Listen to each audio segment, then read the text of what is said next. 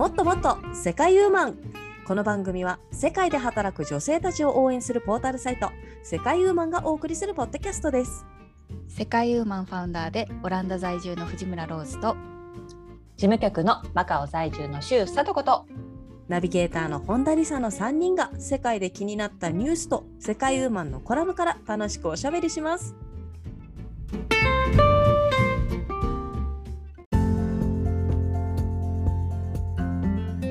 こんにちは。子供のリクエストに応えて先日北京ダック風の巻き巻きを作った本田理沙です。今日も佐藤さんとロズさんと楽しくおしゃべりしていきたいと思います。よろしくお願いします。よろしくお願よろいししくお願ますいします。お、いいお母さんだね。すごかったね。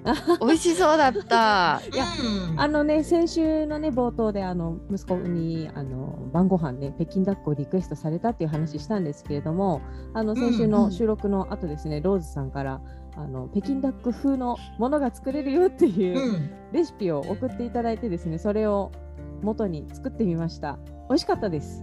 ああ、チキンだよね。うんチキンをカリカリに焼いて？そうう,、ん。うん。そうなんです。息子くんなんて言ってた？うん、北京ダックだって言っててちょっと心が痛くなったんですけど。北京ダックではない。可愛い。でもでも結構まあ、もどきとういうもどきという単語をねうん。この機会に覚えてもらいましょう。うん。そうですね。あのね意外とねソースがあの本格的っていうか、本場のに近くて美味しかったですよ。へえそうただそうね。そうそうそう、うんななんだっけなえっ、とあれは何が入ってたんだっけ？ティエンメンジャンとティエンメンじゃん。そううん。えっ、と蜂蜜とお醤油がちょこっと入ってたんだけどうん。そう水入ってんだね。そう、んでも甘みがねやっぱり。そうだね。そう美味しくて、でもおいあまりにも美味しいのでちょっと多めにつけちゃうと後ですごく喉が渇いたのでそこはうん。欲張らないようにした方がいい。でもうん、でもうんそんなに美味しいってことね。あら、じゃあいいね私も作ってみようかな。私はレシピだけ、え。家レシピだけ送りつけて、自分は作ったことないんですよ。あのね庭うん。いや盛り上がるよ。皮がくっついちゃって皮同士が、あれはねあのーなんだっけ他のレシピサイト見たら餃子の皮をちょっと焼いてみたいなのもあったんで、そっちの方がくっつかないかもしれないですね。ああ、餃子の皮だとちょっと小さいね。そうですね。大丈夫なの？まあでも雰囲気で、うんそうもどきだから。雰囲気うんね。雰囲気ね。雰囲気ね。そうそうそう作ってみてください。結構ねあの材料が少なかったので作りやすいなと思いました。そうね、うんはいうちもぜひ頑張ってみよはい。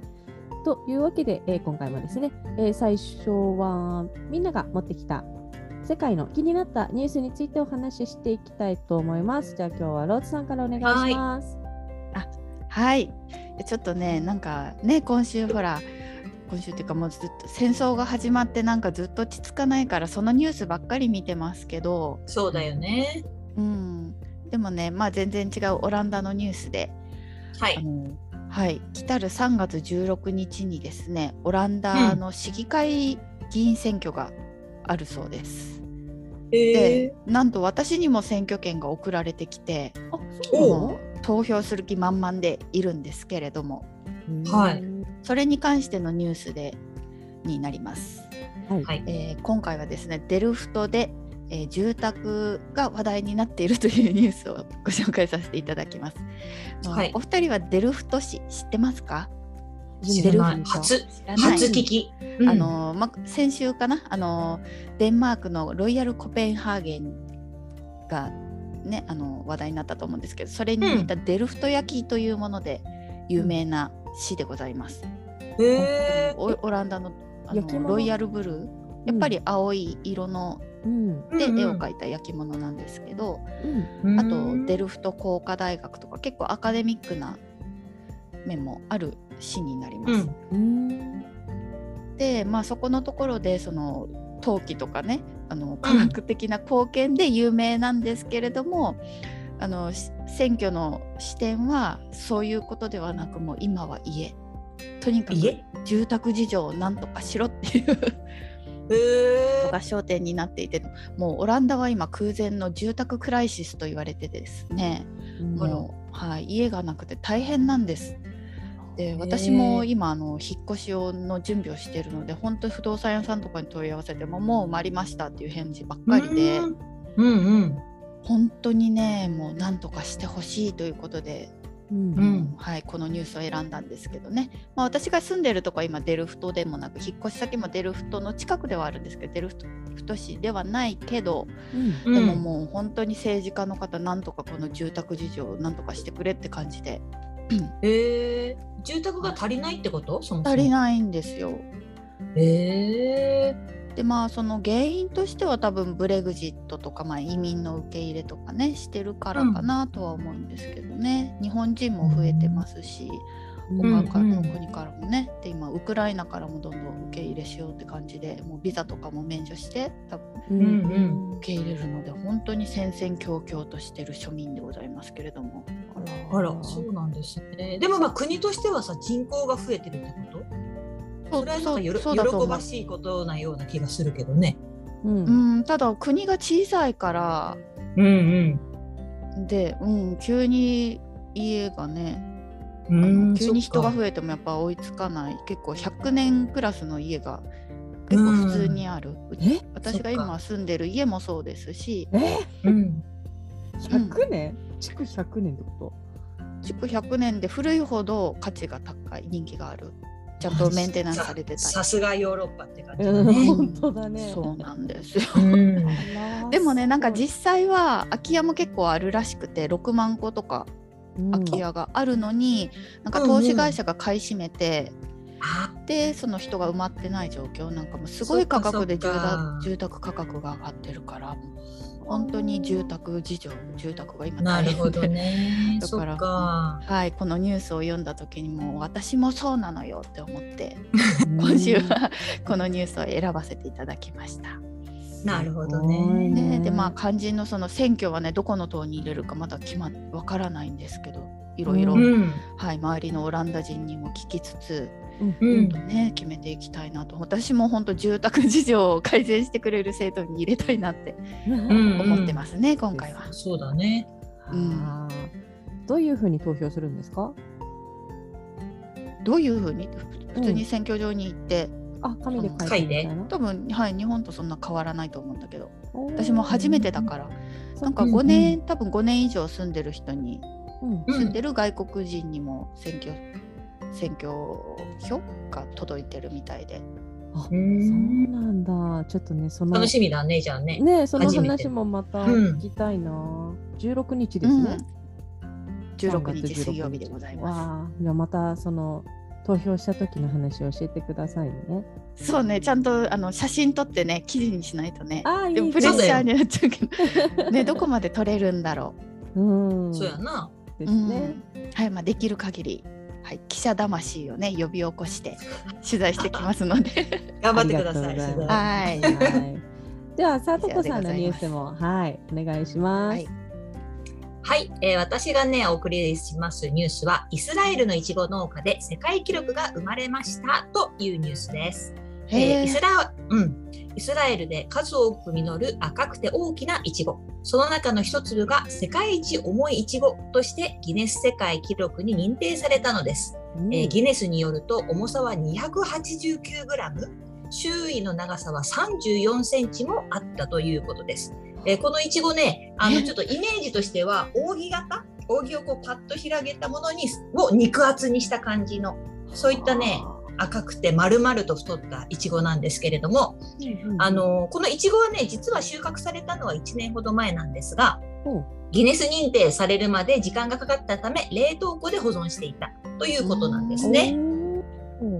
はい。まあちょうど今ね、いちごの季節で皆さん、あの、いちごをね、あの、スーパーでよく見かけたりするかと思うんですが、まあうん最近そのいちごの形もね、まあほら、今まではなんていうんですか、この釣り鐘型、アイドロップの反対みたいな形のいちごちゃんが多かったと思いますけど、うん。このあの、イスラエル農家さんはね、この扇形のちょっといちご、こう、ふくら、横に広がったいちご、これまあ品種でもね、そういうものなんですって。それのなんか、まあ、ちょっとお化けバージョンみたいのができたって感じなんですけど、うん最近この形結構日本でも見るよねほら。うち、うん。うん。福岡出身なので結構いちごってはい。身近なんですけど、うんうんなんかあので母うちの甥っ子かな？多分いちご好きだから母をしょっちゅう買ってきて、なんかあそうなんだね。でかでかって思いますねまず。そうそう。そう、なんかスーパーで見かけたんですよ。の、確か福岡のだったと思あそうでしょ、うん。なんもか結構ほらあまおうとかも結構昔ですけどね。あまおうとか始まり今もっといろんな品種う。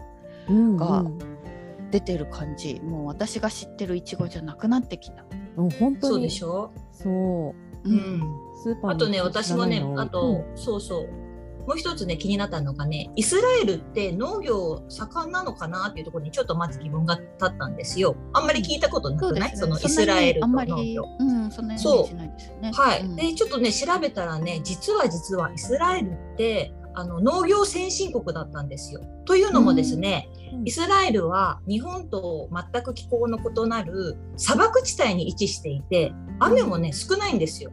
うん。なので、あ、そこのそうなの。だからねあの結構乾燥地帯が多いので、その雨、えーが少ない中でもじゃあどうやったら作物が、えー育てられるかっていうところをね徹底的に研究された、あの先そうなんていうんですか科学的な先端を行くといいますか結構技術が込められていてですねうん。あのーはい、いろんなものやってたりするんですよ。その科学の力を駆使して、まあ、なんていうんですかね、天敵システムじゃないんですけど、なんかね、そういういろんな方法で農作物を作っていますし、あとはね、食料自給率も高いんです。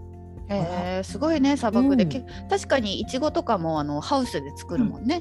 そうなんですよね。うん。そうっていうのがあったり、あと主な農産物としては、えーバレイショ、トマト、ピーマン、柑橘類、ナツメ、ヤシなどがあってですね、はい、うん。結構その農業も、はい、いいよっていうイスラエル。あんまり知らない国でしたけどね、えー、確かにそうなんだっていうような。うん、確かにちょっと乾燥に強そうな品種ではあるねさす砂漠では育たないけど、うんこうほら南米の高地とかでもね育てるそうだね。うんはい。じゃあ、えーというニュースでした。ね、イスラエル料理とかって結構野菜とか豊富だったりするのかな？気になりますね。ううんん、そうかもしれないね。ねえうんありがとうございます。じゃあ最後にですね、はい。私が持ってきたニュースあ発表したいと思いますけれども、はい。あの女子だったらあの一度ぐらいはお城に住んでみたいって思ったことがあると思うんですけれども、女の子だったら。あさとこさんありります？私はね、うん、ないけど、な どうぞ続けて。けど、あ私ははい今でも住みたいですよ。うん。あ、本当、どうぞ続けて。はい、あのイタリアのですね、えっ、とうん、女の子がですね、あのお城に住んでいるんですね、イタリアの貴族出身の女性がですね、お城に住んでいて、その日常を TikTok でシェアしているというのが話題になっていますというニュースです。今時だわ。うん。そうですね、まあえー、と住んでいるところはですね、あのフランスとスイスの境にあるあのイタリア北西部のピエモンテ地方にあるお城だそうなんですけれども、うん。そのお城がまあ大きくってですね、まず1万平方メートルの面積の宮殿、わあ、すごい。えーお庭がですね大小45個あるんだそうです。いや待て待て四十五個もあんの？待て待て待てってもなるんですうわかんないな。うんうんうんはい、で、うん部屋の数ですね、お城の中の部屋の数は15のマスターベッドルームと1つの小さなベッドルームがあるということです。う想像もつかないほどに広いこの宮殿の暮らしはですね、みんなもうゴージャスで楽しいだろうなって思ってると思うんですけれども、まあ、実際住んでる人としては大変という話でした。なぜなら、あの自分キッチンから自分の寝室までも結構遠いので、あこれちょっと部屋で食べるってなったら、結構遠い、とことことことこ歩いていかないと部屋までたどり着かない。そうだね。そうですね普。通になんか万歩計つけててもね、家でも8000歩とか行きそうだもんね。なんか健康的なさ、歩数。行きそうだもんね。八千歩って八千歩ってなんか妙に妙にリアルうかリアル。そうそう。ほら、いうん健康歩数よ。一日のさ、理想とする歩数よ。そうなんだ8000歩は。そうよ。あ超えられそううーそいう意で超え味でられないのはいいけどね。うん。うんなのでうんまあこのでもあとさ、うんうん。まあ住んでいる方から寒そうじゃすればねない？お城って。そうそうまあ、寒いよねそうなんですよ。ねはい、まずねその広いってことで何かを手に入れたいならマラソンをするようなものって言ってたんですけれども彼女は。そして、じゃあ走って移動すれば寒くないのかな？健康的。はい。でさっきねあのお二人が言った通りですねまず冬が来ると家族中がパニックになるって言ってました。あの数百年前に建てられたお城ですのでもう隙間風がすごい来るらしいんですよね。なので修理すると、うん今度は莫大な費用がかかるということでめちゃくちゃ大変ですね。はい、そしてですね、えー、と今の時代ですね w i f i のネットワークが結構弱いっていうところが非常に痛いそうです。あ 届かないよね、それは。うちの家でも2階まで届かないっていつも息子がなんか言ってますもん。はいそうだよね。各部屋にアンテナ必要じゃんね。いやもう大変やわ。そもそもやっぱりお城が建ってる時点であのそもそものこのネットのこのネットワーク環境が弱い、っていうところが大変ですね。はい、確かにあの。彼女の TikTok 見ると本当になんかもうなんでしょうね博物館みたいな感じのところでしたね。うん。はい、うん。TikTok 気になるちょっと大きすぎるね。私もうちょっとちっちゃいのでいいです。あお城？ちっちゃいお城。それでも大変だろうと思うけどね。うん、ちょうんこじんまりしたお城であるあるんですよ。結構あるの？ヨーロッパって。うんうん、いっぱいありますよ。そうなんだ。うん。なんかねあの。新しい家っていうとこうカーテンカーテン代がめっちゃかかるっていうのが一番ネックですね。窓が多ああ。うん大きいとね。うん、確かにね。カーテンねないと困るしね。はい。というわけで私が持ってきたニュースはこのイタリアのあのお城暮らしの女の子の SNS のお話でした。はい。はさて。今回のコラム発表させていただきたいと思います。今回のニュースは、はいあニュースじゃない、今回のコラムは2022年2月16日、アメリカ・ハワイ在住の戸木谷美月さんが書いてくださったコラム、ハワイ発マインドフルに暮らすために始めた生活の工夫というコラムからおしゃべりしていきたいと思います。ははいい。はい、マインドフル。マインドフルよ。マインドフルよ。うん。マインドフルよ。はいそう。まあ、それにあの伴ってですね、はい、うん。あの先週皆さんにちょっとリスナーさんに聞いたストレス解消法っていうのを聞いてみたんですけれども、はい。それにちょっと回答があったので、はい、あ皆さんに共有したいと思います。ありがとうございます。はい、えーこちらね、アメリカのあやさんからいただいております。えー私のストレス発散法はズバリみじん切りです。集中して野菜類をみじん切りにすると気分転換になるのかすっきりします。っていただいてます。あら、あやみじん切りさんありがとうございます。確かにねすごい。みじん切り。カンカンカンカンカンカンみたいな。ん、みじん切りして何作ってんだろう？ハンバーグの玉ねぎとか？ミートソースとか、ミートソあ、ースミートソースもそうだね。あーうん確かにね。そう。ね。みじん確かにマインドフルネスになるかも。無心でこうね、刻む。でも私あれだわあのみじん切り機を持ってるんですよ。あ、私も。そうな知ってる？あのー、電電動のもあるんだけど、私うんみじん切り大変だからさ、そん これは機械に頼ろうと思って、まあフードプロセッサーがあるけど、フードプロセッサーちょっと大きいから、う。ちょっと切りたい時用にちっちゃいのも買っちゃって、うんでさらにね、手動でね、なんか紐を引っ張ってこうシュってなんか回るの。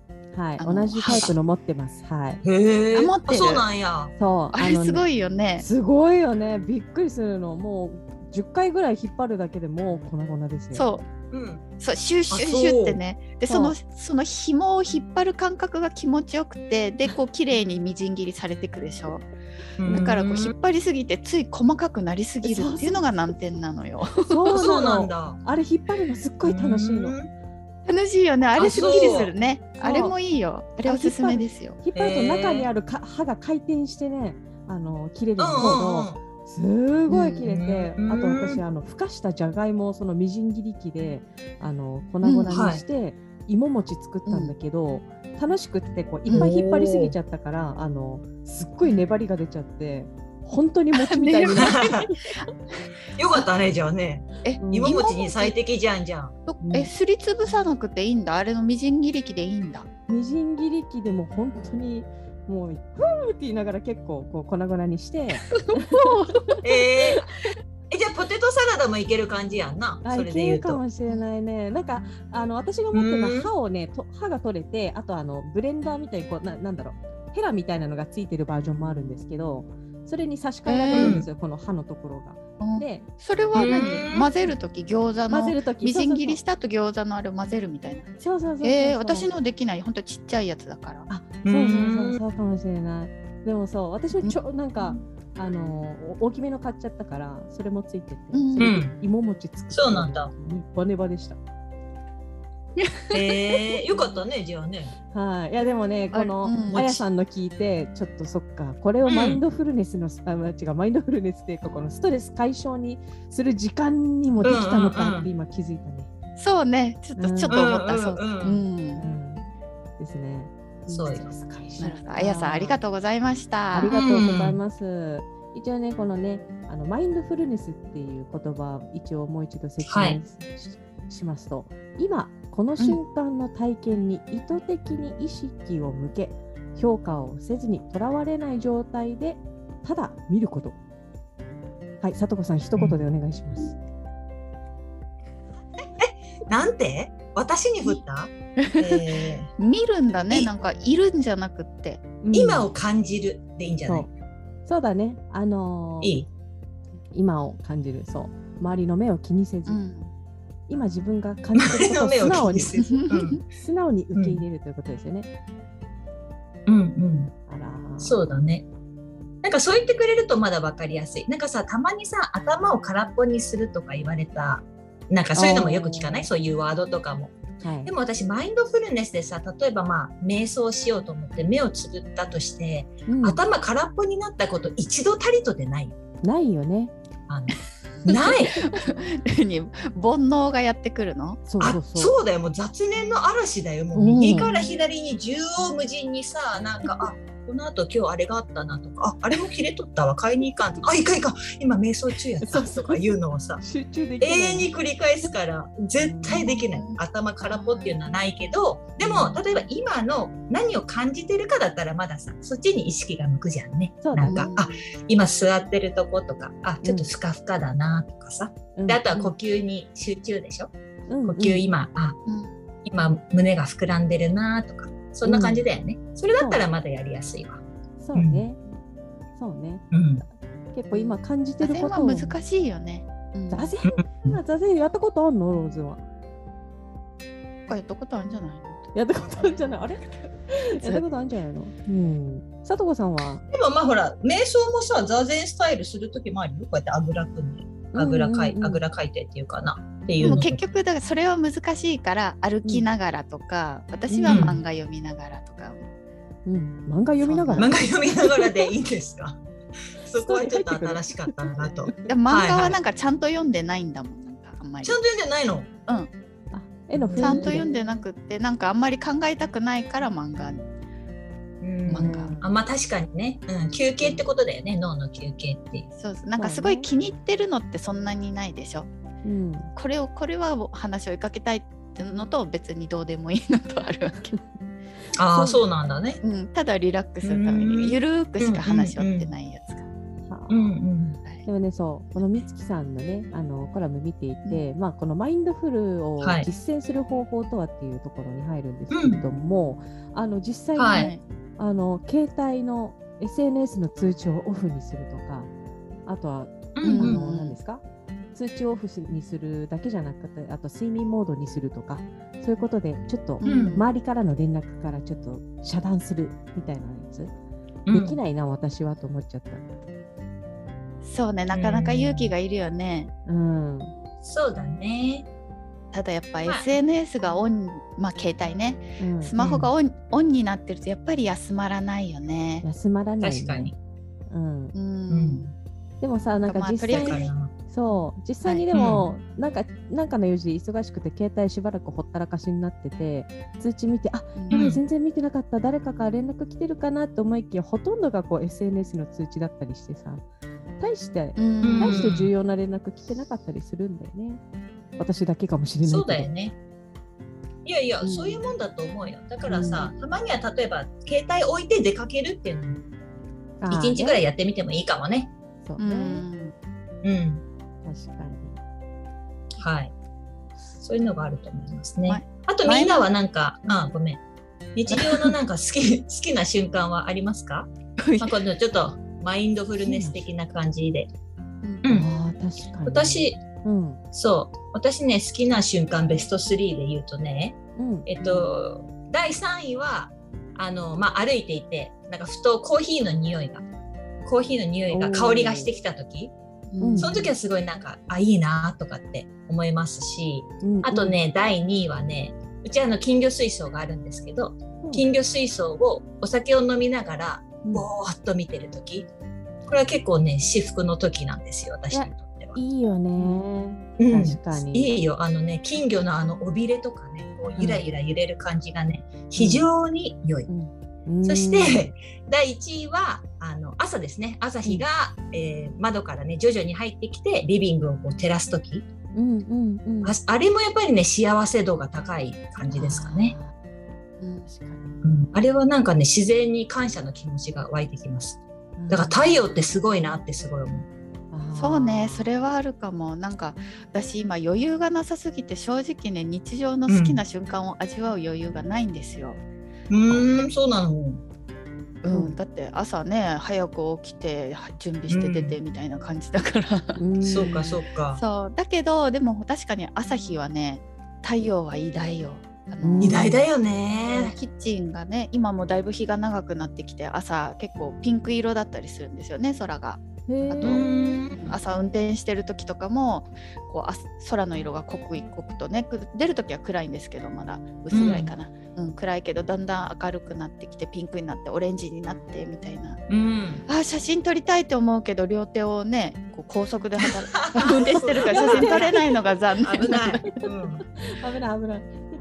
そうか。あのさっきの金魚水槽の話だけど、確かにうんあの魚の癒し効果すごいよくって、なんかああのー子供の小児科があるお医者さんって、うんうんなんか水槽置いてあるところが多くてあそうだよね。うはん。そう思うわ。そう子供がやっぱリラックスしできるのかなと結構大人も見てて、ーうんあれうん見てると心が落ち着くんだと思います。そう思うよ。うんやっぱり水流に流れてさ、ちょっと水草とかも揺れたりとか、本当にね、うん美しいのあの金魚のヒレとかがねえ優雅だよ。すごく。そうだよ、ね。よく見てじっくり見てんだね割と。うん。うん、なんかねぼーっとしながらもやっぱりそうヒレとかこの動く様子に多分癒されてんだろうねこうやってうんうん結構大きいのさとこさんちの水槽は。うちはね60センチ水槽かな今ちょっと大きめか60な。うん。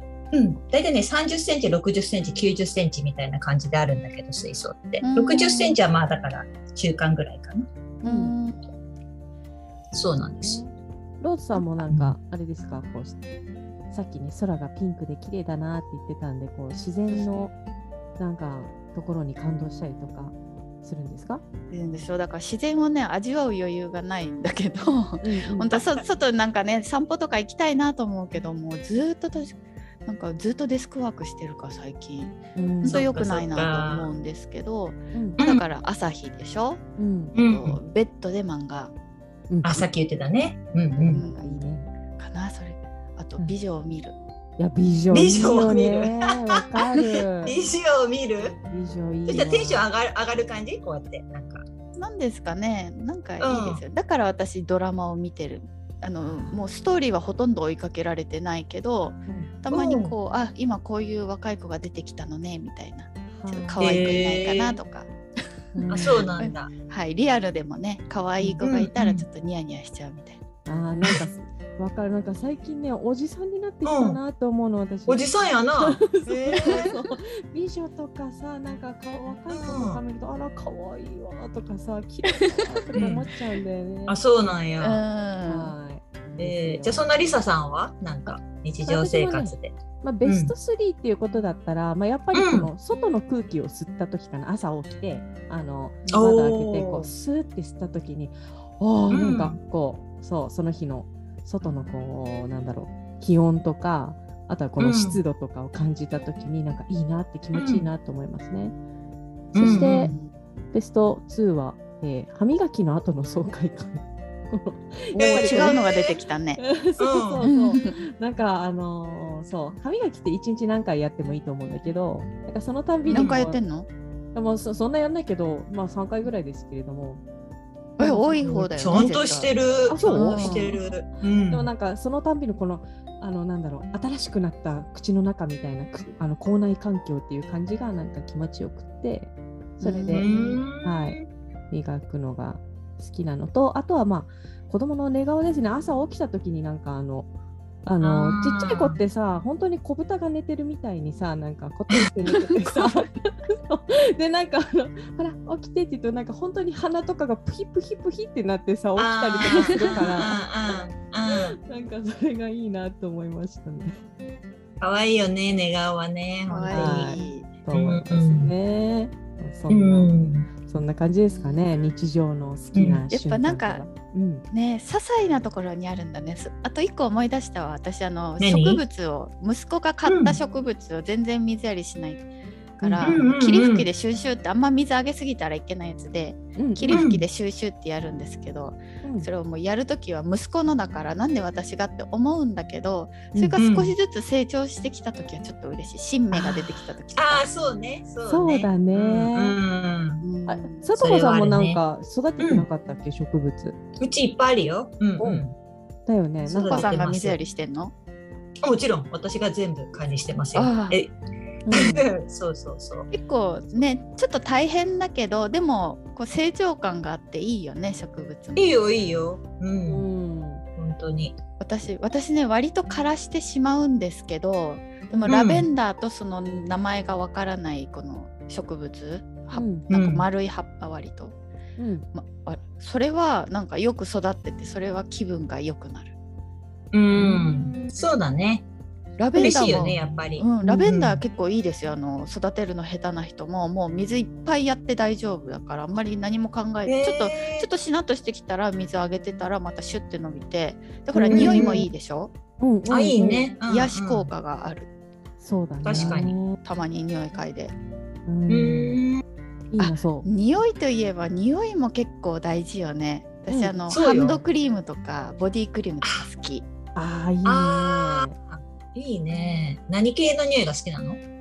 私はまあいろいろですけどやっぱラベンダー系は外さないし、あと今使ってるボディクリームはさくらチェリーブラッサムそう。もう最近のこの、何ですか、スキンケアとかこうハンドクリーム売り場がもうピンクでさ、もうみんなやっぱあー桜系の春一色みたいな。そう。迷うよね。まだまだ持ってるけど、新しいの欲しくなっちゃうみたいな。さ そうなのよ。そうそんなになくならないもんね。そんなにしょっちゅう買うもんじゃない。うん。そうね。でも欲しくなるのなんかちょっとあこれいい匂いだなと思ったら欲しくなるんだけど。そうそうそうああ、そっかそっか。そうだからほら、うん。さとこさんのコーヒーと同じ理屈よ多分。この匂いでこううんうんうんうん感覚がこうリラックスしてるっていうか、うんうん。だよねうん。私そうですね。コーヒーはなん。か仕事始めなん。だよねああ、なん。かそううねそうはい、一スイッチがね。スイッチ入れるためになん。か、まあ、いい匂いだなって思うけど、するあ仕事するぞって感じでコーヒーいっぱい飲みますね。うん。あなるほどななん。かあのそうだあのー前えっと世界ウーマンで教えてもらったあのアクション・フォー・ハッピネスっていう,、こう毎日をハッピーに過ごすための,、あのカレンダーがありますよね。今日は。ありますはい。あります。今日一つ何かに感謝しましょうとかなんかちょっとした課題をクリアするみたいなやつ、なんかあの、うん前やったんだ。そうそうそう今やってないけど前なんか、うん自分はなんかマインドフルに生活できてるかなと思った時になんかそういうのが欲しいと思ったのよ、なんか毎日こうあハッピーになる課題みたいなやつを。いいね。そう。でそれやってたらなんかあの楽しくて結局ね2ヶ月ぐらいやってそのままだんだんやんなくなったんだけどでもすごい。面白うん。2ヶ月も。そうなの。意外と楽しかったです。えー、私3日ぐらいやったけどね。なんか結構一個一個は簡単にできるんだよね。一日一日。そう。うん、そうよそうよ。うん、たまにちょっと頑張らなくちゃいけないのもあるでしょそうだ多分。そうだね。まあでも全部はクリアできてないと思う私も。毎日はあのうん。その課題みたいなのはチェックするけど、なんかあの、うんまあできるやつはやる。ちょっとできなさそうなのはできないと思って。でもそのチャレンジしようと思った気持ちは自分は褒めてあげようと思ったけどその時は。うんし実際2ヶ月も続けてねそそうですね。う、うん、ね例えばどんなことがあったか覚えてる？どんなことがあったかえっ、となんかハッピーになれる歌を思い出しましょうとかそういうのもあったような気がするんだけど、うん。あーあったよね。ありますあります。今ね、私、アクション・フォー・ハピネスのカレンダー見てますけど、うん。あの3月はね、まさにマインドフルマーチあらがテーマでして、はい。でね、ちなみに今日土曜日のね、3月5日はね、ちょっと英語ですけど、Bring to mind people you care about and send love to them ですね。だから自分の気になっている人を思い浮かべて、うん。彼らに愛愛情表現しましょうみたいな、ん。そういうのが今日ですね。はい。そして明日は、Have a no plan day and notice how that feels だから何も決めない日にしてどう感じるか、うん、うん気にしてみましょうとかそんな感じ。へうーん。また始めようかな。そう。ん。ううんいいよね。なんか気がついた時だけでもあ今日どんなことあるのかなみたいなので、うんうん。アクセスしてみてもいいかもですね。アクション for happiness ね、うん。なんかまあ明日予定入れちゃってるけどあたまに予定入れない日を作った方がいいんだなとかね、今思いました。そうだね。うんうん、そうだいいね。よねそう。で、しかもね、各言語に訳されてるんだよね、そのカレンダーね。そうだよそうだよ、ううんうん。なんか、日本語もあったけど、えっ、と、英語にありますな何十カ国語ってあったよね。そんなに？ありますありますそう。はいへそれをやってみるのもいいかもしれない。でも私、その時に、うんそう、うん友達にあの勧めたら、えこんなんやってんの？みたいな言われました。なんか、やる気満々でね、みたいな意識高いね。そうだけどって言えばよかったよやってるけど？でも大した課題じゃないよ、ね本当に。みたいな。そう、なんか気づきを得られるよみたいな感じだったんだけうんうんうんうん。ど、すごい楽しかった記憶があります。ーうん。うんうん。あのだとね、気になる人はぜひぜひ、アそうクションフォーハピネス。そう、これ PDF もあるから、あのプリントアウトして壁に貼っててもいいと思っちゃう。あのよくほら、トイレとかにもさ、カレンダー貼ってる人多いでしょ？うんこれトイレに貼るのに多分最適だと思うよ。カレンダー代わりになるしね、実際にね。ね、なるなる。あとアプリもあったよね、これ。あった。あります。うん。私落としてある。ところ。で、はい。ところであのこのコラムを読んでて私気になったことがあるんですけれども、はい。何ですか？ブレットジャーナルブレットジャーナル。うん、気になった私も。ね、知ってました？知らなかった。知らなかった。これでね、うん初めて知ったんですけど、こんそんなものがあるんだって。何ですか、ブレットジャーナルは。はい、まあ、あのコラムの中にも書いてあるんですけれどもブレットジャーナルとはいわゆる日記のことですが普通の日記だけではなく日々のタスク管理や目標忘れたくないことを書き留めるメモとしての機能など自分の好みに合わせて自由にカスタマイズできる手帳の書き方のことだそうです。かね、これこれを考えた人がいるんですよねブレットジャーナル。うん。うん、でなんか公式サイトもあって、あ、へー。そうだったんだ。うん、そうなんだ。ですよ。なんかでもそう調べましたよ結構ブレッドジャーナル付け方みたいなやり方とかうんう。うんんねなんかこの美月さんはねこれですごくいいって言ってたけどどうなのかな？私なんか使いこなせる自信がなくてなんかねあの、私が見たやつだとなんかほら仕事する時ってさ、必ず会社とかあのグループとか組織で長期目標短期目標みたいな感じで決めてそれに沿って仕事していくじゃん。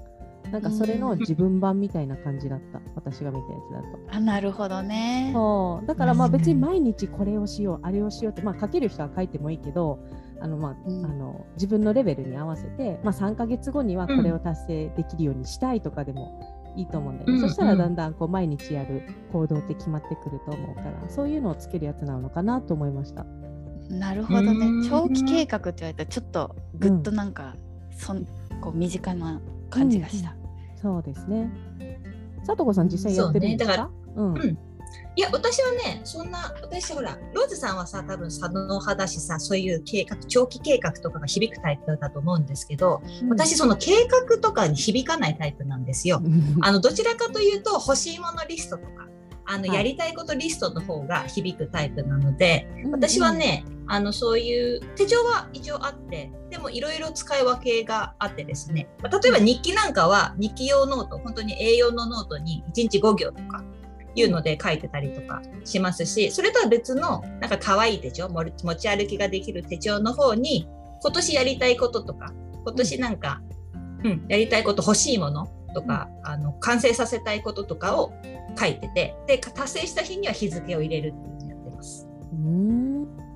でね、これね、まあ、ちっちゃいことでもいいんですよ。例えば本当に、なんか好きな色の口紅見つけたいとか、はいなんか本当に、あの、本当ちっちゃいもの、なんか気になってたお隣さんに挨拶するとかだけでもいいんですけどまあそういうね、ちっちゃいものから大きなものまで、なんかお、うん。アート作品欲しいだったりとか、うんあの、これを達成、マラソン達成したいとか、そういったところまでもうランダムに書きつ連ねて、今ね、120個まで増えてます。え？すごい。120う？ん。今年の目標みたいなやつ、やりたい大なり小なりね、大なり小なりあって。えー。で、今そのうち6個が終わった。6個終わった先は長いけどね。まあまあこのペースでちょっと間に合うのかなって今心配になっちゃったけど。うん、あんまりね、その期限は決めてないんですよ。今年できたらいいなぐらいの感じ。でも、まあ、うん意識をそっちに向けていくぞっていう。だから、できるだけ毎日、そのうん書いた理想を見るっていうね。見て、一応目にリマインドするっていう。で、それ以外のプレッシャーはかけない。はいうんっていうのをやってます。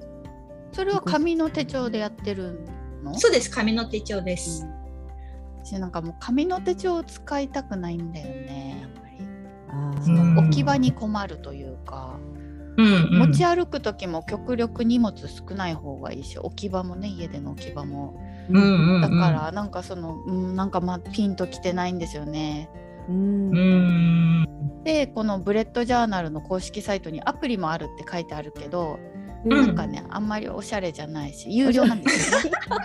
今要なんかあんまりいろんな要求高いっていうね。うん、そうでしょだいやだから今はそのスマホのカレンダーとメモ帳で結構、あんまり困ってないけどなんかより良いのがあったら活用したいなっていう気持ちはあるから興味があるんです。なんかそのうち Google とかが出しそうな気がするよ。あーうん。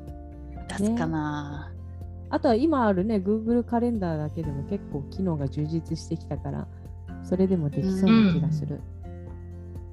うんいやでもなんか、ねローズやり始めたらなんかこう、全部達成しそう。全部達成しなきゃっていう。そうそうそうとまあそうですねで意外と緩いから、意外といるかしら。うんそう今引っ越しに向けて片付けをしてるんですけど去年の,、はいはい。あのね世界馬のイベントで作った目標のシートとかうん。が出てきて、こう見返したら意外とね達成してるあ素晴らしいね。でもしてないのもあるけど、そこまで気にもならなくてまあ今年頑張るかなみたいな。そうやな。うん。あーでも達成度が見えると嬉しいよね。やっぱり。そうそう。やっあこれできたっていうね。うんやっぱそう書き出すことは大事よね。うん。うん、そうかもしれない。あとあ、はいあれですね、なんか今回、あの美月さんね、ハワイ在住で、なんかこう、マインドフルを実践するのに、環境的にめちゃめちゃ恵まれてますね、ハワイって。そう裏ね山だよ、裏山。やっぱハワイはいい。いよね。いいよ、もうさ、だって窓開けたら波の音とか聞こえてきそうじゃん。ザザザーとかさ、うち窓開けてごらんよ、すぐクラクション音だよ、車の。嫌になっちゃうよ。あとは工事の音とかさ。ギューン、ギューンとかね。そう、密集してるからさ、ほんとそれは思うわ。マカオもなんかこう橋の方に行ったら静かなとこないのかな一応ほら島でしょ？島こ島よ。う海には囲まれてるわけじゃん。うん海には囲まれてるけど、ザザーっていうとこはね。ないね。なんかあのハワイってやっぱなんかパワーがあるよね。うん私ハワイは好きですよ。世界でもなんかお気に入りの場所のまだそんな行ってないと思うけど、うんお気に入りのナンバー3には入ってるハワイ。いや、ハワイはいいわ。なんかさ、私もハワイいいわ。ねハワイってうん空港に、を降り立った途端のハワイの匂いがすると思うんですよ。ハワイねハワイの匂いか。花みたいな。ああ、あの、霊をもらえる感じの、あの。いや霊はもらったことはないけどでもこう、うん空気の匂いがもう違うなって思うんですよ。やっぱ日本に着いたら日本の匂いがするし、うんうん、そうね。まあ、確かに東南アジアとは違いそうだわ。シンガポールはなんかシンガポールの匂いが するなっていつも思ってた。そうね。東南アジアは湿度がね、バーってきちゃうけど。ハワイは乾燥してるもんね。あそうなんだ。そうだと思うわ。だいぶ行ってないな、ハワイ。私も行ってないよ、全然。えー行きたいな行きたいね。うん。行きたいけどオランダから遠いんだよ。確かに。どうやって行く？一回日本まで一来る？回日本、うん、一回日本そうだねだね。そうから妹とさ一緒にハワイに帰国した時に一緒にハワイとか行けたらいいねとか言ってたけど、う。もうんコロナになってうんまあね。それどころじゃないわ。まあ確かに。うん今オランちなみにオランダのコロナ状況どうですか、なんか、あーあどこだっけ？えっ、と、デンマークだっけ？あの、もうマスクなしのところとかありましたよね。あうんまあイギリスもないよね。う。うん。ーうん多分その 2, 2個ぐらいが結構こう斬新なコロナ対策だか。ら、オランダは相変わらずですかね。まあ、うん。あのオミクロンが蔓延してて、うん。周りの人ほぼかかってんじゃないかなって思うんですけど、うん。はい。なぜか飲み飲み仲間の人たちはあんまりかかってない気がする。えーあらだ何からアルコール消毒ができるんじゃないかねって 言ってるんですけど。やだ。出た出た出た出出たアルコール消毒ギャグ。のんべえのわかん言い訳。わからないですけど。そう言い訳だってやっぱブースターーかブースター打ってる人でもやっぱりかかるかかってるんですよね。だからそのうん違いがいまいちわからないもん。これ飲んでる確かにね。うん飲んでるかいっぱい飲んでるか飲んで飲み足りないかの違いじゃないか飲み足りないかってどういうことよ？それもあるのか？あるのか、うーんはい本当にね。そうですね。どうはいです。か？マカマカオは相変わらず？あ、はい、ゼロコロナですよ。だってあのその鉄の壁が、はい。おでもそのお隣の香港はね今えらいことになってるって。うんね今すごい大変でね、そうそう。でも、うん香港も密集してるからね、やっぱり自己密度的な。うん。それはもうしょうがないよね、あんだけ広がってもっていう。ねそれまでゼロだったのが逆に奇跡ですよね。逆にそうそうそうそう、よく頑張ってたよねっていう。ねでもゼロからそのいもうあれよあれよという間に今5万人ぐらい一日うん、まあ今一番ピーク、ううんん、だと思いますよ、本当に。すごい。まあ、みんなだから早くね、うん、うんピークアウトながかかった、ら減りますから。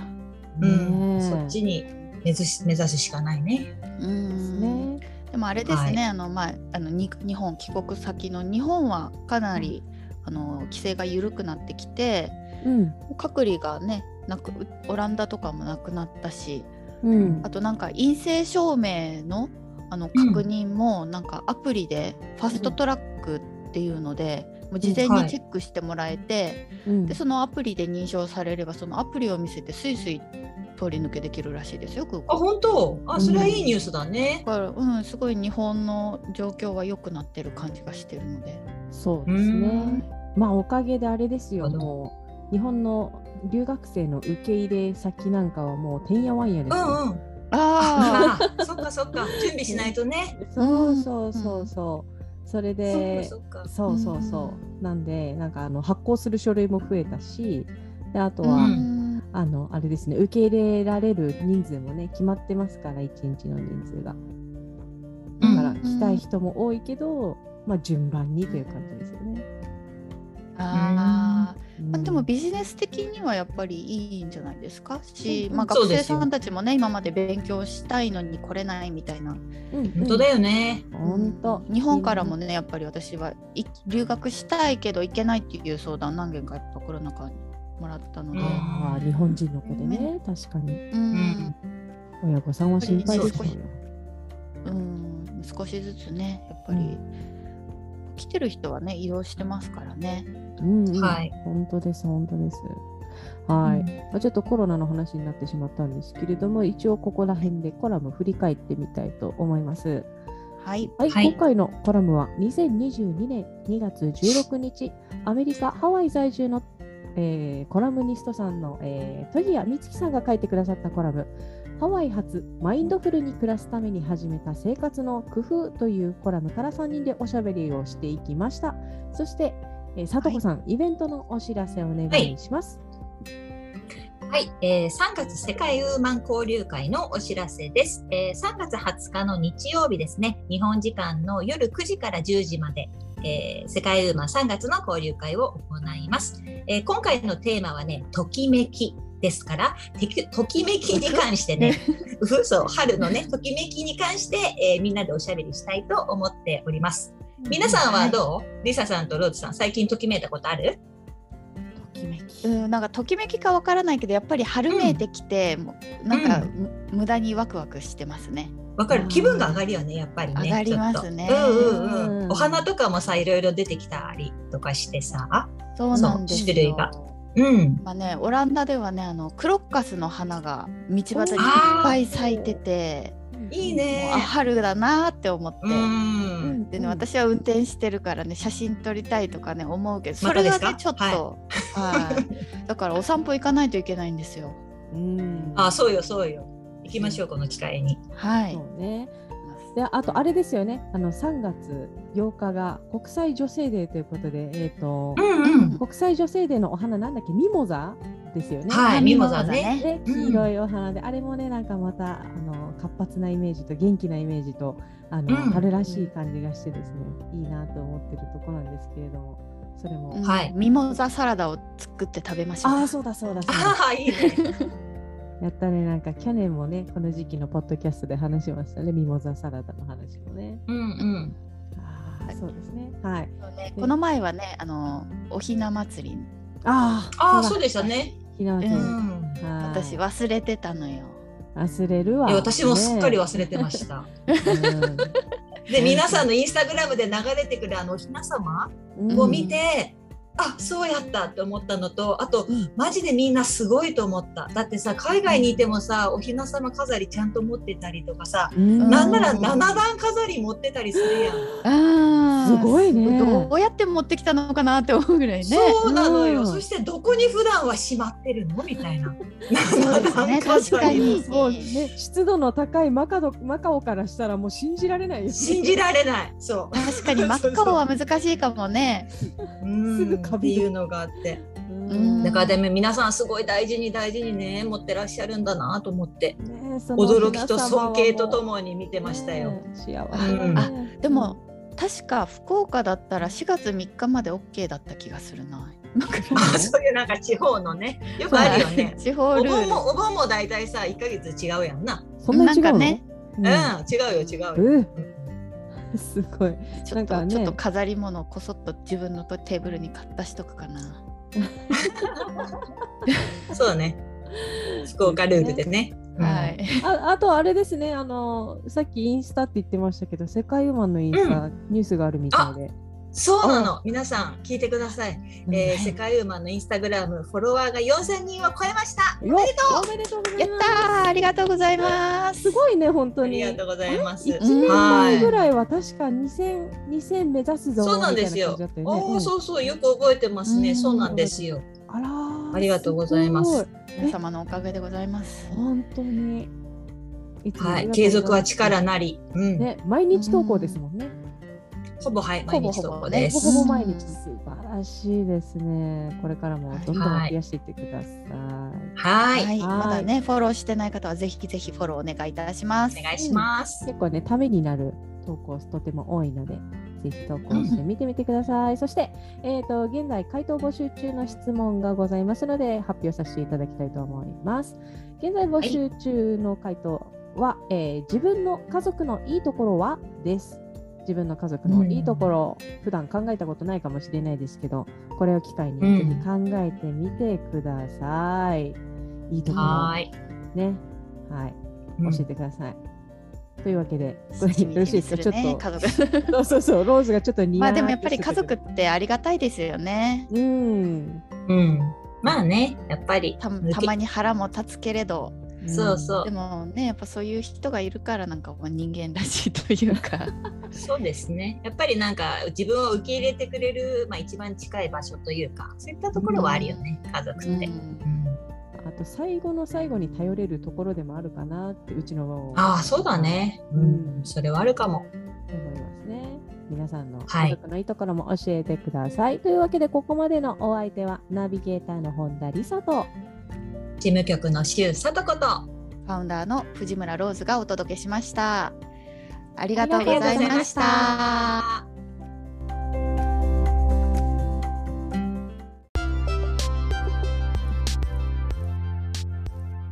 世界ウーマンのウェブサイトは www.sekaiwoman.com www.sekaiwoman.com です。